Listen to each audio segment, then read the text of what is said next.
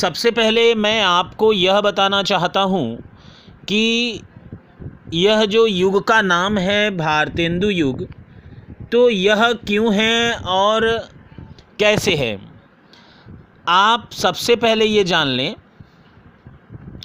कि किसी भी युग का नामकरण किसी व्यक्ति विशेष के नाम पर अगर होता है तो इसका मतलब है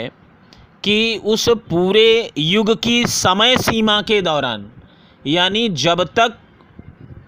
वो उस युग का आ, प्रभाव माना जाता है, उस युग के दौरान जितने भी लोग हुए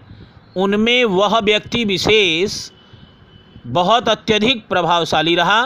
बहुत ज़्यादा प्रभावशाली रहा। किसी भी युग का नामकरण इसी आधार पर हुआ होना चाहिए।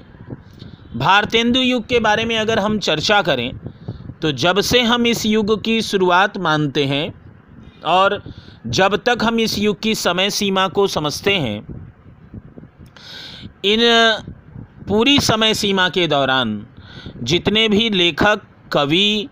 नाटककार, जो कोई भी रचनाकार के रूप में जो कोई भी उदित हुआ, जो कोई भी प्रकट हुआ, जो कोई भी शामिल हुआ, वो सारे लोगों की जो साहित्यिक यात्रा थी वह भारतेन्दु बाबू हरिश्चंद्र उनमें सबसे अधिक प्रभावशाली रहे। प्रभाव सबका ही कुछ कम बेसी रहा, लेकिन जिसमें भारतेन्दु बाबू हरिश्चंद्र की भूमिका बहुत अत्यधिक प्रभावशाली रही और इसी कारणवश उस युग का नामकरण भारतेन्दु युग के नाम से पड़ा, बाबू भारतेन्दु भारतेन्दु बाबू हरिश्चंद्र के नाम पर पड़ा। अब हम लोग और आगे बढ़ें तो यह जानेंगे कि भारतेन्दु युग की विशेषताओं के बिंदु क्या हैं और साथ ही साथ थोड़ा हम भारतेन्दु बाबू हरिश्चंद्र के बारे में जानेंगे।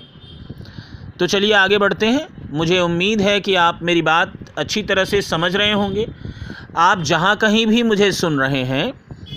आप अगर वहाँ कमेंट करेंगे, रिप्लाई करेंगे तो यह मुझे बहुत ही अच्छा लगेगा और साथ ही साथ आप